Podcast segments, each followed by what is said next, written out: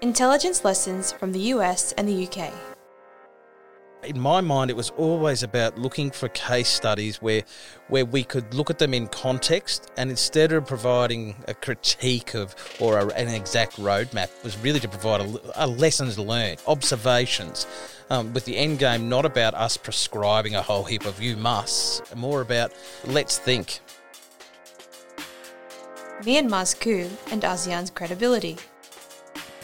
Uh, this begs question, what's next for ASEAN, and also, you know, to what extent ASEAN is going to be able to change its tactics and measures to engage uh, in mediation in the Myanmar crisis.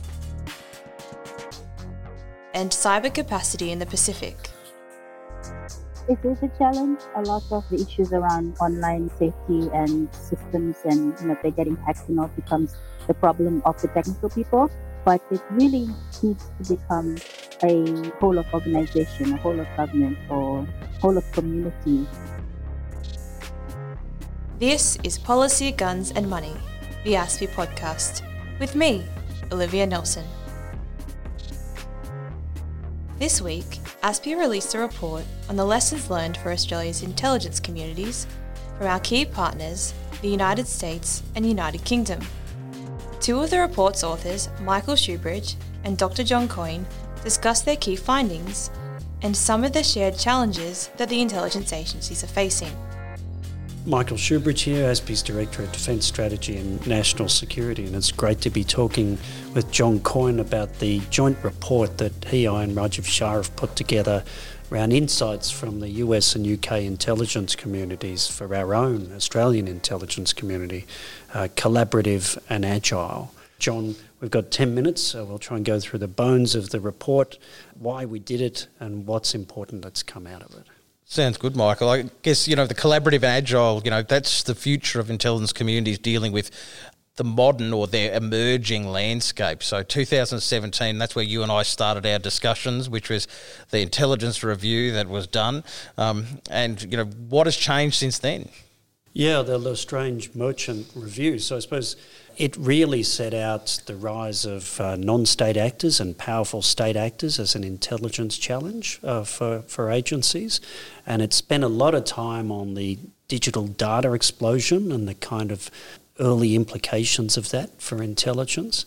And it really began a broader concept of the intelligence community, bringing in new agencies and an expanded national intelligence community. And uh, looking back, I suppose there's some really interesting things that have happened since, and maybe some consequences for some of those ideas and constructs. Because to me, if I was to give a list, and the report gets into this, uh, COVID was in our future at that time. And uh, the idea of technological decoupling between the Chinese technology ecosystem and the U S and its powerful G seven partners and allies like Australia, that was uh, hadn't really started then. And of course, Donald Trump was in the White House. Uh, so a lot has changed since that time. John, why did we choose to look at the U S and U K? And did we just do that, you know, here we are in the Anglosphere, let's copy our, our U K and, and U S colleagues? Um, look, you know, there is a habit um, across the intelligence communities, and, you know, we spent a lot of time talking about this uh, when we were developing the report. There's a habit, a cringe factor of wanting to bring in either, you know, a foreign national to do a review or to advise on a review or to look to the Americans for examples. But in my mind, it was always about looking for case studies where where we could look at them in context, and instead of providing a critique of or a, an exact roadmap, was really to provide a, a lessons learned, observations, um, with the end game not about us prescribing a whole heap of you musts, more about let's think. What does this mean? And of course, um, one of the most important things of bureaucracies was what ought one to do. And I think that what we had is the ability to sort of step out, especially with the U K example, is to step out and look at the life cycle of the changes in the U K, right up to and including the, the early sort of first year of COVID nineteen. And I think they provided really strong examples in context, and they were less threatening than sort of putting that prescriptive, you know, this is what we must do in Australia. Yes, yeah, which I think the report makes it clear it's a mistake to just try and shoehorn approaches out of the U K intelligence community or, or bigger U S intelligence community into Australia, because they, they historically haven't worked. So thinking about that, though, one thing the report does get into, and we got this from a range of U K voices, is there was a real acceleration of low-side development, as in not the highly, you know, top-secret classified work, uh, which we can't talk about, but really the value and power of unclassified and open-source data, and more importantly, all the platforms and analytics that, that generate insights from that. Well, that's it, Mike. And you remember when we we co-authored together a report a year ago looking at cloud in national security. And what you're describing there is cloud in national security in action, which is if you have a cloud of clouds, it opens up the possibility of, of doing work on the low side, pulling it into the high side and being able to operationalise it. And it provides you with this immense capability and ability to quickly adapt new technologies. Now, the U K lesson was interesting because on one side, the engineers loved it. Okay, so COVID nineteen locked workforces down, but engineers could continue to work on these sort of bespoke developments on the unclassified or low side and then deploy them on the high side. That was the interesting part, and no doubt that helps organisations like G C H Q, N S A, A S D. Mm. But I think there's some more to it as well in terms of what you're unlocking. Yes, yeah, well, there was, uh, I think, another a really interesting insight that the development side, you know, applications and ways of exploiting that open source data really took off uh, because of the forcing function of COVID and the fact that people couldn't work in highly classified workspaces. But it seemed like it was earlier for applying all that at the analytic level. And there's still clearly a whole lot of potential there, even in the U K, where, where there was this fast tracking. So there's some good practice there, but some sort of still unrealised potential. And then obviously the U S with their own cloud journeys since we wrote our report, the ending of JEDI, the furthering of the multi-cloud approach uh, that the Central Intelligence Agency is doing, and the de facto adoption of that approach by the Pentagon because of the failure of JEDI. So that's the same lesson about vendor lock-in and the need yep. to get tools and apps from multiple trusted vendors. That brings me to the trusted partnership between the corporate and the intelligence agency. That came out pretty clearly. Look, it did, and I think this is one of those sort of challenges. I think first off is that, you know, when we looked across all of these case examples, there's a lot of pressure on, uh, for very good reasons, for intelligence communities and intelligence agencies to deliver without any mistakes. But when we look in the tech world, you know, go look at Google, we go look at Apple, they're successful because of their failures. Um, so they take them in there. So we're, one part of this and this discussion and this example of working with vendors is when we look to the U K and U S example is we're seeing an evolution of changes in action where fortunately we haven't had to make those same failures and mistakes because we can see them in play and in action. So the failure of JEDI is a good example of that. The U K experience in putting multiple systems in place to work with the private sector, whether that's a banking system to be able to fund startups mm, um, and the keep them in sovereign yep. that's exactly right and yep. keep them in sovereign hands and that technology in sovereign hands. And I think that that's where it really does show that there's this sort of huge opportunity, but in order to do that, you know, it has to move beyond that traditional vendor locked in strategic partnership of, of transactional delivery or the arm's length contractor. So I think that's an interesting part of the title, collaborative and agile. It's not just the agencies in Australia working more closely together with less tribalism flavouring that, but it's also a different kind of partnership with trusted corporate partners. Uh, that came through very clearly uh, in, in both the U S and, and uh, U K examples. Another thing that really struck me out of both U S and U K intelligence communities was how do you get mission urgency and focus across a large group of individuals and agencies. And the lesson there from both U S and U K experiences seems to be that top-down political direction is helpful, but the thing that really does it is a sense of actual burning mission focus within the agencies and the people in the agencies themselves. I think we heard that with the U K, for example. Look, there can be no doubt about that. You know, there's a number of different schools of thought here, you know, when you talk about it. So some people tell you, you know, it, it's about the budgets. If you draw the budgets together, if a, and you heard this argument in the U S, so, you know, if the D N I only had control over all the budgets, then they could drive change. Um, having served in a number of agencies and, you know, talked to a number of people who've even served in more, what we saw is this definitive pattern. There is this sort of deep tribalism, you know, cultural things, people with organisations and deeply connected. And as a result of that, they've got a mission focus for their organisation. What we saw in the U K example was, you know, when two points and two drivers came together, one was finance and the other one, as you said, was that burning platform. So when those bombs went off on the seven seven bombings in the U K... In the middle of London. In the middle of yeah. London, they acted as a lightning rod to bring the whole of the community together. And so it was that combined impact. And I think now we're looking forward, you know, two thousand seventeen... Our intelligence review, the authors really made an effort. They were old school national security types, so being forward focused, they really tried to focus on the new environment as they saw it then. As we started today's session and discussion, there is a real change since then. We know we've long passed the highlight or the, the high point of our relationship with China, and there is a burning platform. Yes, well, that's, that's interesting because it gets us right to the heart of the digital data explosion and that urgent sense of mission, because in a decoupling technological world with rising recognition of the systemic challenge of China, this is the metric that the Australian intelligence community's performance will be measured by, how well it does on the China mission. And that's not just foreign intelligence mission for A S D and ASIS and D I O and the Office of National Intelligence, its assessment arm at least. It's also got to be a combined team sport with ASIO in particular, with countering foreign interference and counter-espionage. That, as as we set out in the report, that challenges the construct of the all-big, all-in uh, expanded national intelligence community. It's probably a mini-lateral within it.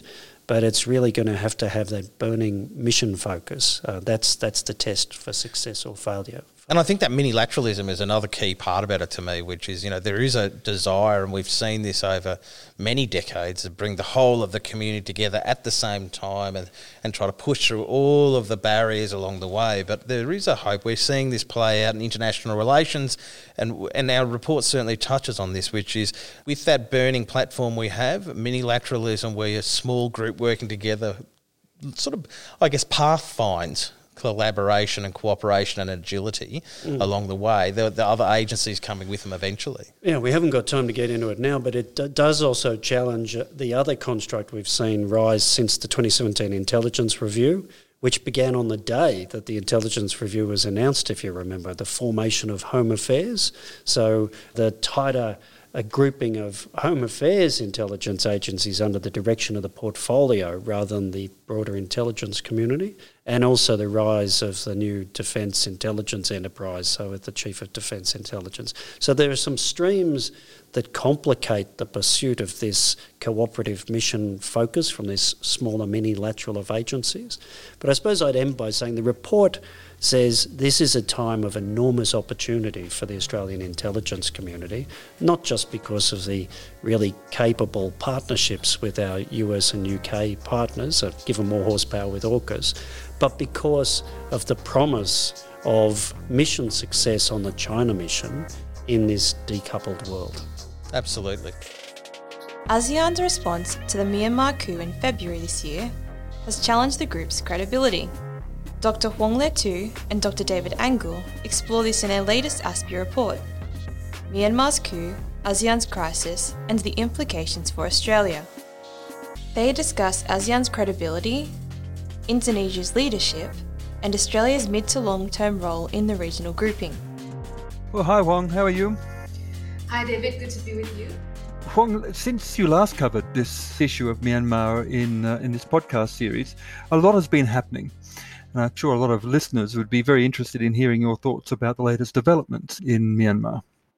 That's right. I think for some time, the external observers have gone into a little bit of frustration that there's this stalemate in Myanmar. There's very grim situation happening and uh, violence didn't stop. Uh, meanwhile, ASEAN, um, the Association of Southeast Asian Nations, as well as other diplomatic measures were seen to be at stalemate.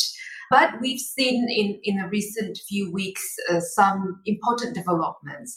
For example, at the latest ASEAN summit that just happened um, late October, the thirty-eight and thirty-nine summits, Myanmar didn't have representation. So uh, Min Aung Hlaing did not uh, attend, was not invited to attend. And for the first time in ASEAN's history, we had an incomplete gathering.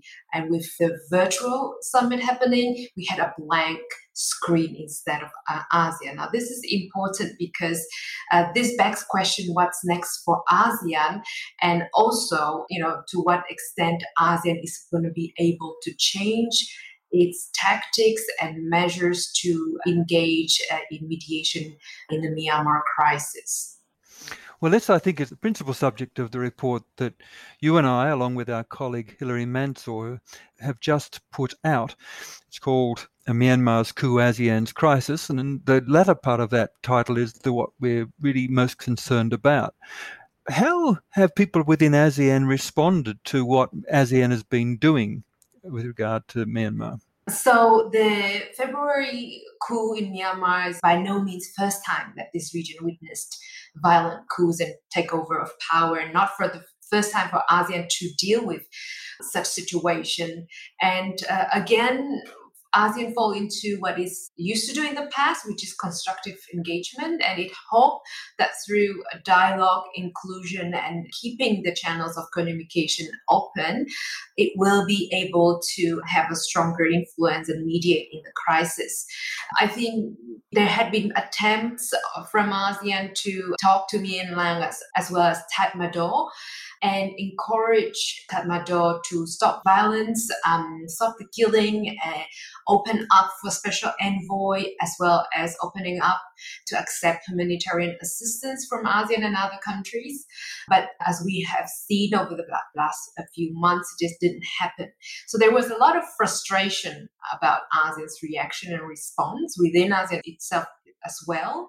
And what we saw was a very clear diversion within ASEAN member states of their views about what to do with Myanmar. So really what this Myanmar crisis did is expose uh, the lack of unity and in the positions as well as in worldviews within the, these organizations. So I think this is one of the major crises for ASEAN itself. That's why they, we call the, the report, it is an ASEAN crisis as well, because I think the fundamental mechanism that ASEAN works on, consensus, which is a total agreement among all ten ASEAN countries, is increasingly unattainable. It hasn't done a lot, I think, for ASEAN's reputation and credibility. Perhaps you can talk a little bit more about that. Yes, well, ASEAN works on the principle of non-interference, right? So just when it started, ASEAN's position was, you know, its main role is not to interfere, and will the people themselves will decide and determine the fate of the nation. And it, it refers to every case. But this time around, it's very different because the people of Myanmar at the general election in November twenty twenty chose overwhelmingly Aung San Suu Kyi and her party N L D. And what we're having now is still uh, violence, and there's civil disobedient movement that oppose Tatmadaw's power, and ASEAN is being tested on its really non-interference principle. Throughout this process, ASEAN has tried to come out with a five-point consensus that I mentioned earlier about calling Tatmadaw to cease violence and accept special envoy as well as humanitarian assistance, for example.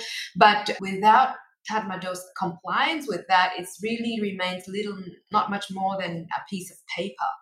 And we've seen within ASEAN, there are different actors that demonstrated different kind and different level of activism within this crisis.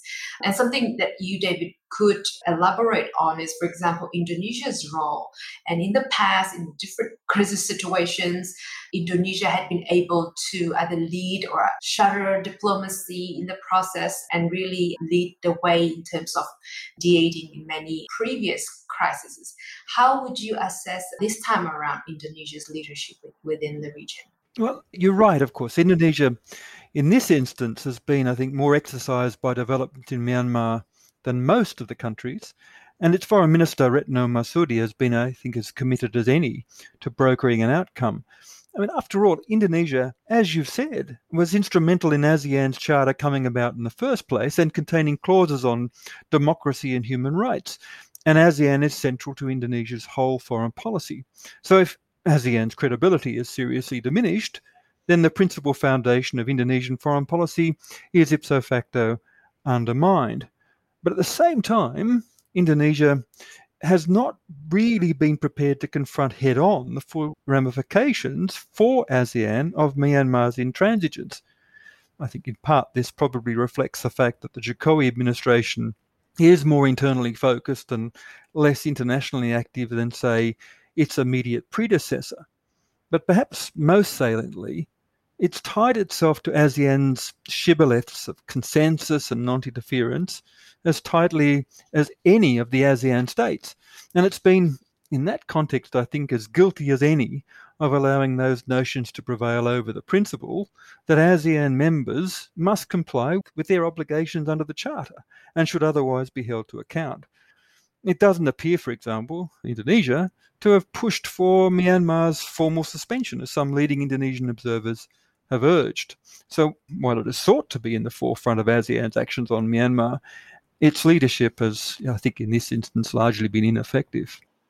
Yeah, I think it's right to say that the Myanmar crisis is really affecting ASEAN's credibility. And we've been, for the longest time, I think ASEAN has face that challenge of how to assert its, its centrality and it, its claimed centrality, and oftentimes it points to the external initiatives and external dynamics to be challenging its uh, centrality, including some have uh, within ASEAN pointed at Quad, for example, or more recently at AUKUS, and even the great powers for either overshadowing or um, taking away that centrality.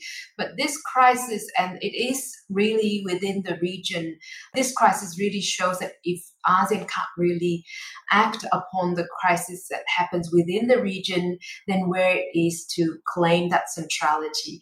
And I think one of the most striking examples that I've seen in the recent history is what earlier in the months of demonstrations, the protesters in Myanmar burned ASEAN flag. That has not happened before. I certainly don't recall anything like that. So really at this moment, ASEAN is standing in front of a choice of either being marginalized and become irrelevant or really overcoming this crisis and coming up with more resilience responses and, and pragmatic responses.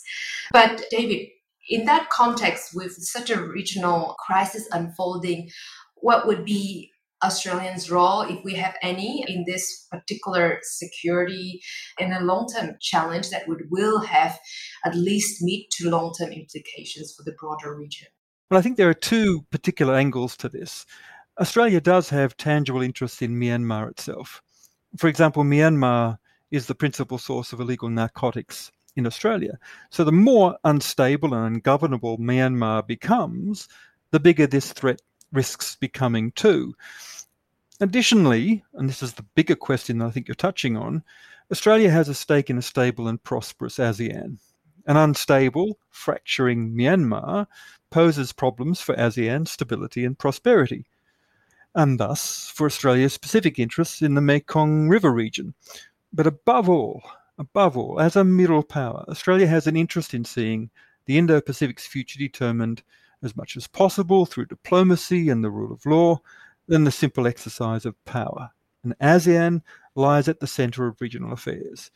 You mentioned its centrality before, including ideally, I think, its role as a mediator of great power tensions in the region. And this is something Australia and others have recognised. So Australia has a stake in ASEAN being a credible, effective and respected organisation able to perform well that central function.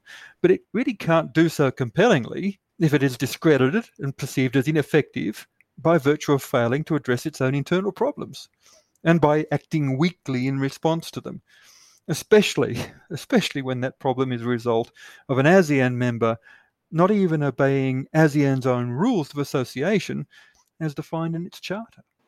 That's right. And in the recent summit that we've mentioned earlier in this podcast, Australia has elevated its relationship with ASEAN to comprehensive strategic partners and now have annual summits. So hopefully there are more channels of communication for Australia to engage with the region and, and support and encourage ASEAN's internal reform processes, for example. But also I think Australia has a stake in a way that our citizen, Professor Chantal Nell, is still detained in Myanmar, so we have to use all measures of diplomatic capacity to have him back. The crisis is unfolding, it's still in a very difficult situation, and we will have to keep observing. For more analysis, please look up our most recent report called Myanmar's Coup, ASEAN's Crisis and Implications for Australia. Recently, Papua New Guinea's government pay system was hit by a ransomware attack. A S P I's Bart Hoggeveen speaks with Pacific cyber expert Sheree Lagakali about cyber capacity in the Pacific. They discuss ransomware attacks in the region and the challenge of building whole-of-community standard practices. Hey Sheree, welcome and thanks for joining us on the A S P I podcast. It's been been two years since we last met in person in Melbourne at the uh, the regional Pacific meeting of the Global Forum on Cyber Expertise, right before all of our borders closed. Here in Australia, we, we talk a lot about how digital has enabled us to continue work, working from home, keeping a safe distance, and how that has really kind of boosted businesses and governments to go online even, even more. And at the same time, we are, I mean, warned of increased risk, cybercrime, ransomware, theft of personal data, et cetera. I'm just wondering, how has that been in Fiji, where, where you are living and working? Thank you, Bart, for having me. It's so good to see you again. Although we did see each other face-to-face in Melbourne, we have been working together on the G F C E scoping project, and it's so good to have had you on board for that. I'd say that even though we have been in lockdown in Fiji for just about two years, work hasn't really stopped. A lot of things have gone online. There's been a lot of work from home, a lot of adjustments. Uh, schools have opened, schools have closed, schools have opened and then they've closed again. We're just being told that schools are going to open again in on the fourth of January. They've been closed since April this year. And there's um, people have had to adjust to a bigger office corporation. Then they've had to get COVID tests before they can step into the office. But online, I was impressed that for the whole of last year and then again for the six months this year, we had our internet was stable. We had two cyclones in between and then, you know, we had that major case. Then things slowed down and then in April, the cases got worse. And so it's been a big adjustment, just working from home, having the kids at home, adjusting to times of working when they're sleeping, oh, because I'd be full-time mom, full-time worker. But I've, I've actually enjoyed this process. Uh, I don't know if I'll ever be able to survive going back to working in an office again.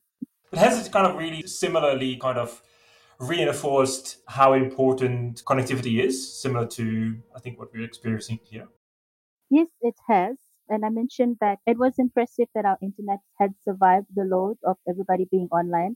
There was a particular time where you could tell it was between six p.m. and nine p.m. Digicel had allowed Fortnite game to be free for, you know, part of the package deal that they were allowing families. And at that, for three months at that particular point in time, you could not get online most of the time, but it was just because of that load on the network.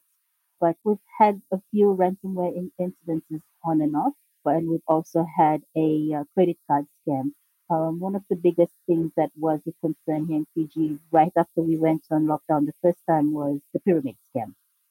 A lot of people were, were concerned about, you know, you could start buying things online, you could make money fast online, but, you know, how true and how valuable is that for you and how safe are you uh, with those kind of scams? So you, you mentioned, besides the pyramid scam, incidents of ransomware attacks or ransomware incidents. I just wanted to maybe talk a bit about what happened in Papua New Guinea and P N G in late October.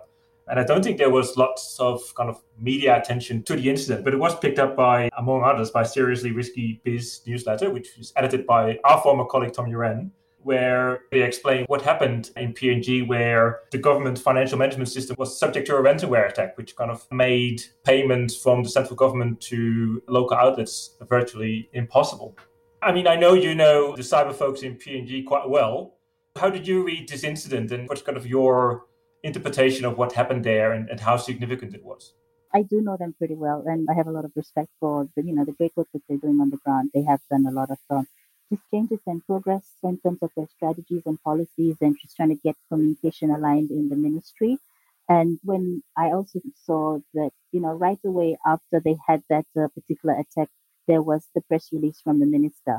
And I was impressed by that. You know, it was really appreciated that, you know, they could be that transparent about that they had an incident and this is where the incident came from, because they're also working on their digital government bill for twenty twenty-one to get it passed in Parliament. And once that gets passed, that gives more power for centralizing of the government systems, but also when there's a particular issue. In the case of this particular incident in Papua New Guinea, the organization of the system that was hacked is currently, they still have a choice of whether they want to come under the protection of the S O C, and they had chosen not to.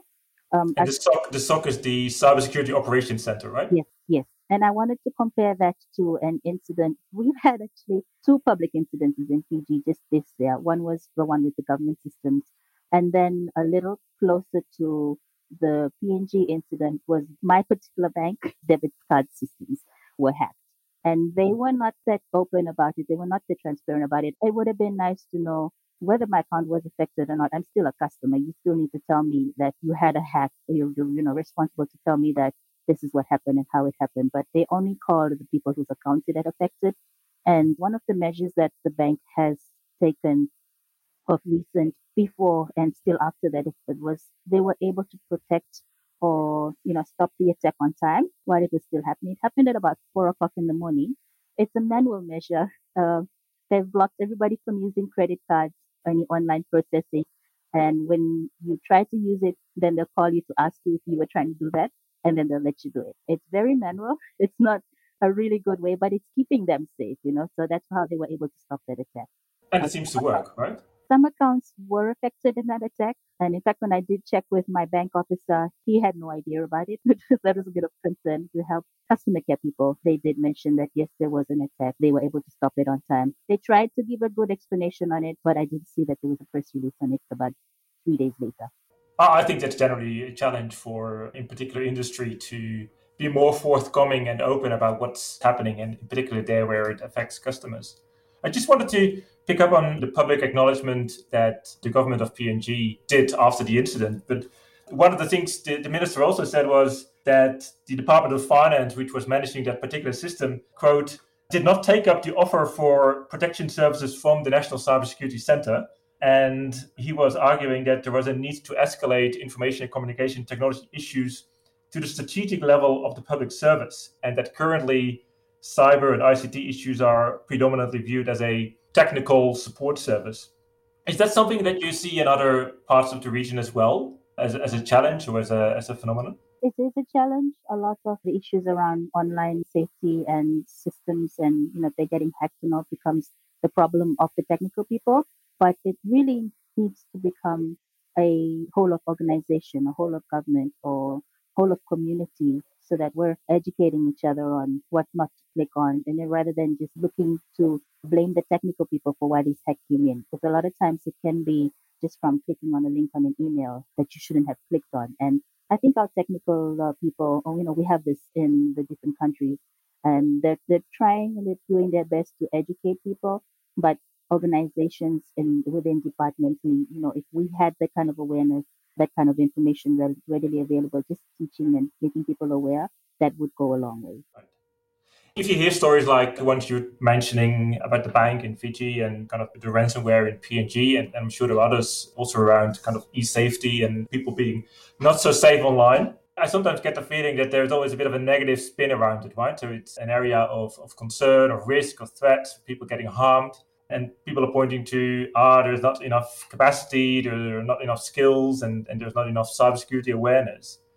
But do you believe that's kind of a, a correct picture of the state of cybersecurity in the Pacific? Or are there things that are actually really worthwhile highlighting as, as great achievements over the past year or years?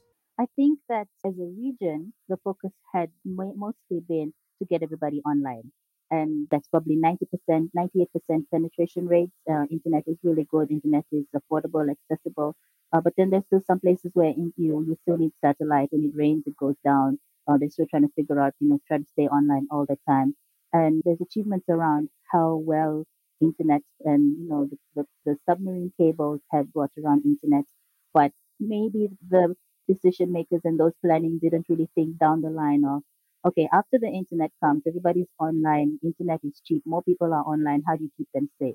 And so we're still playing a catch-up game, but there are good initiatives from awareness campaigns through programs like online safety. There's Cyber Safety Pacifica with the Australian Federal Police that's visiting the schools with the local police and educating people. And there's also, uh, you know, partnerships on the ground um, through PACSON and research and the communities coming together.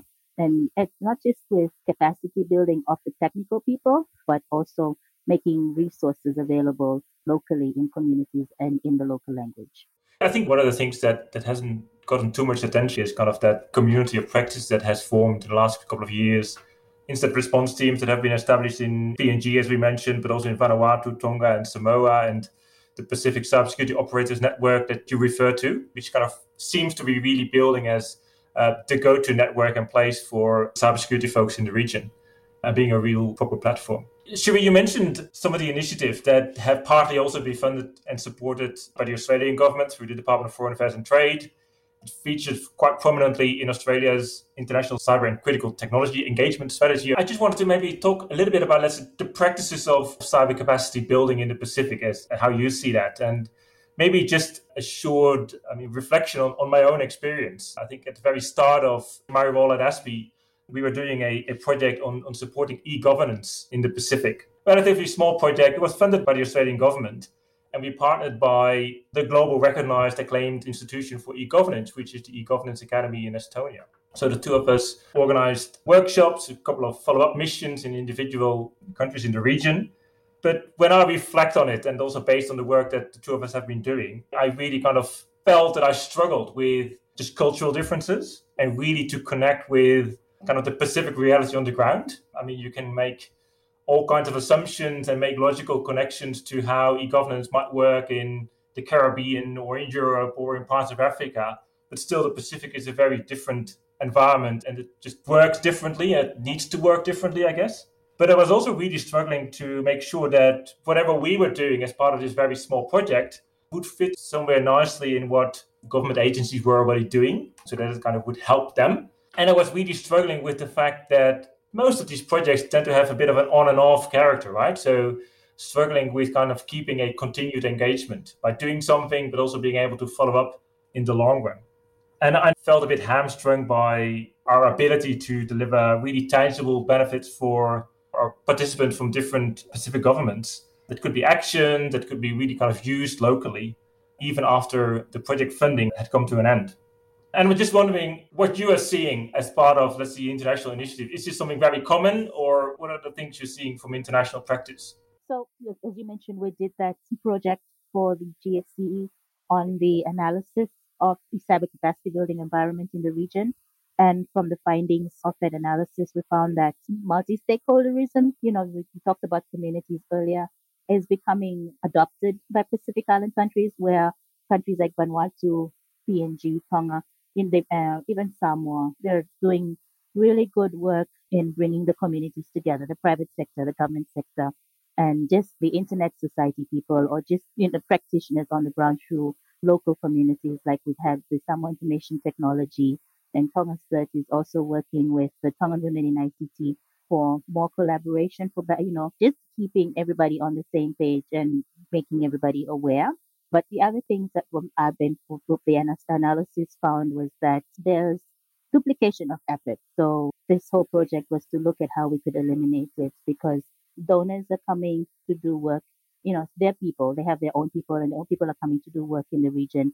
And a lot of the work is similar, or, you know, there's a lot of start-stop. There's uh, very little continuity or succession plan, sustainability around that. And the plans have already been made. They've already been signed off on. And then these organizations are coming to do the work. And so the, the Pacific is not part of the planning process. It would be nice for, um, like you mentioned, the Pacific is very different in the way that we do things. You know, there's cultural appropriateness that needs to be considered, sensitivity to culture, how things are done, how, how people communicate with each other. There's a lot of sense of community, and that's been successful, but there's also limited human resource.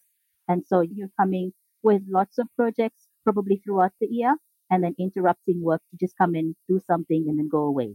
And so, you know, people are taken away from their day jobs to do these things. And so when work comes, work gets done, you go back, and there's a lot of catching up. And so and other things like template-based solutions don't work for the region, because just because it was successful in the U S or in the U K or in Canada or something doesn't mean that it can get, you know, you just come and plug and play it here in the Pacific. You have to work out how exactly it can be done in the Pacific. I learned from a project with A P N I C two years ago. We had to meet with people in the Solomon Islands. And, you know, uh, normally you can send out emails, you get email confirmations on when you can meet with them.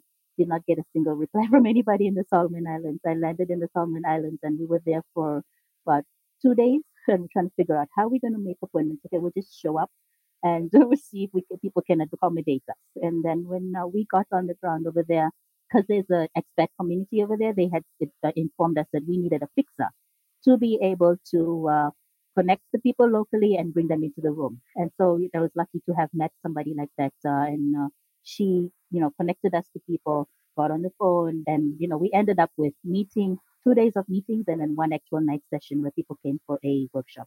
And so very different from how you do things overseas, but you know, this is how we do things in the Pacific. I think it's a great example, and I think that kind of, I mean, resonates really well with, I think, a modesty on behalf of, let's say, donors and also implementing organizations like ourselves in terms of what you can do as inherently an outsider, but also that the culture, that it's hard to say no to initiatives, while at the same time, engagement is done through informal contacts by meeting people, talking to people, and that requires more than a two or three day fly in, fly out mission, but with kind of more of a of a permanent presence. I also really like your point about the extra responsibility on donors and implementers to make sure that recipients of capacity building are, are kind of true partners in the process and are not being confronted with already pre-designed or pre-decided projects and activities and, and outcomes. And I think that's is resonating, I think, really well in the broader cyber capacity building community. And as you mentioned, that's something we are trying to advocate for when scoping out a potential Pacific hub of the Global Forum on Cyber Expertise, which hopefully will be established early next year. And hopefully that will be, we again strengthen what you mentioned as the sense of community, which in the Pacific is much stronger in, uh, than I think in, in places like here in Australia or even, even in New Zealand. Sheree, thank you so much for your time. Thanks for sharing your uh, examples and great stories, and, and looking forward to catch up soon again. Thanks. Thanks. Thank you, Bob. That's a wrap on this episode. This week you heard conversations with Michael Shoebridge, Director of Defence, Strategy and National Security at A S P I, and Doctor John Coyne, Head of the Strategic Policing and Law Enforcement Program. Doctor Huong Le Thu, Senior Analyst with A S P I's Defence, Strategy and National Security Program, and Doctor David Angle, Head of A S P I's Indonesia Program, and Bart Hoggeveen, Head of Cyber Capacity Building with A S P I's International Cyber Policy Centre, and Sheree Lagakali, Pacific Liaison of the Global Forum on Cyber Expertise and Chair of the Pacific Chapter of Internet Society. Thanks for listening to Policy, Guns and Money. We'll be back with another episode soon.